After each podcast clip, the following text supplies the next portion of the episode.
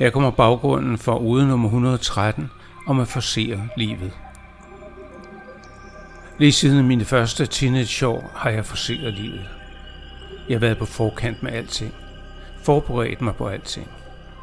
Og hver eneste ledige stund op igennem livet, der kunne være brugt på at skabe relationer og blive lykkeligere, blev brugt på at sikre succes og indtægt. Og selv da jeg fik muligheden for at begynde forfra på livet, forserede jeg alting. Lige indtil jeg opdagede, at forseringen havde en alvorlig bagside. Og selv da var det svært at stoppe. Her kommer ude nummer 113 om at forsere livet. Jeg har tidligere fortalt dig, jeg er krigeren. Jeg fylder mit liv med udfordringer for at nå de højeste tænder.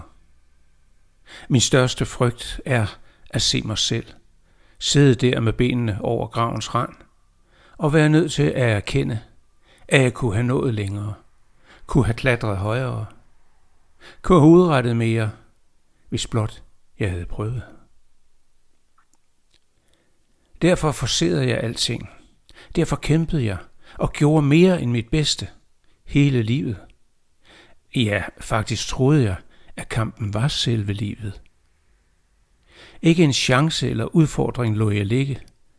Og selv da mine oder forærede mig et nyt liv og gav mig chancen for at starte forfra, kastede jeg mig over enhver mulighed for at skabe endnu mere succes og anerkendelse.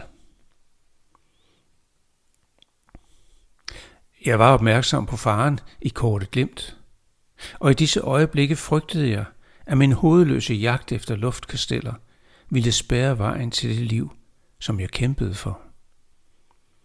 Så jeg skrev oder for at synliggøre fejltagelsen og tvinge mig selv til at ændre adfærd.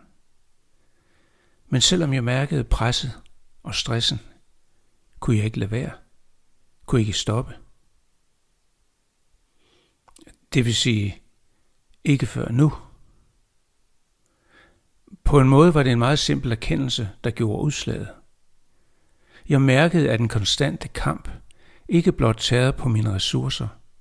Den forstyrrede og flyttede også mit fokus.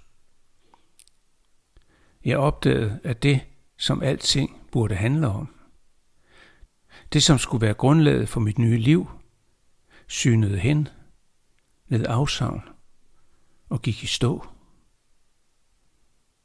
Min inspiration og sprudlende idérigdom min lyst til at kaste mig over computeren og skrive nye oder og fortælle jer om mine erkendelser forsvandt.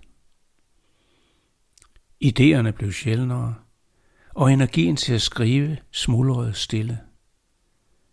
Og til sidst frygtede jeg, den ville forsvinde for evigt.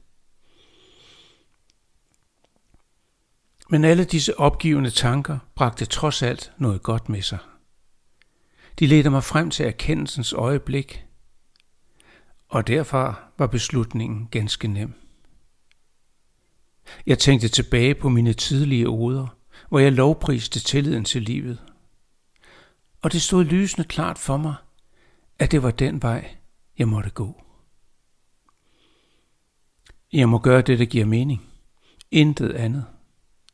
Jeg må ikke begrænse mit liv til at handle om succes, anerkendelse og penge – for selvom det giver en vis glæde og tryghed, så kan det slet ikke opfylde mine forventninger til livet. Så er der ingen vej udenom. Jeg må følge livet.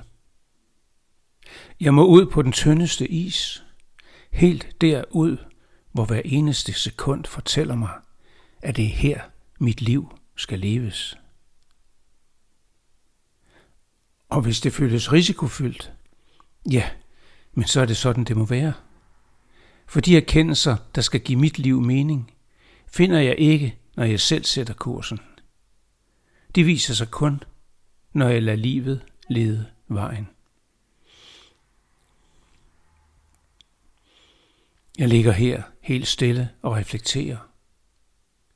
Jeg er midt i stilheden i min indre verden. Alle mit sinds porte står på vid gab roen og trygheden er total. Og mit fokus er alt og ingenting. Jeg svæver midt i en stille strøm, en lille flod. Registrerer roligt alt, der flyder forbi. Fornemmer, alt er godt. Alt er rigtigt. Alt er sådan, som livet skal være. Jeg fanger en forbifarende lille tanke, holder den blidt op foran mig og smiler, da jeg hører den sige, var det virkelig nødvendigt med alle de år, før vi nåede hertil?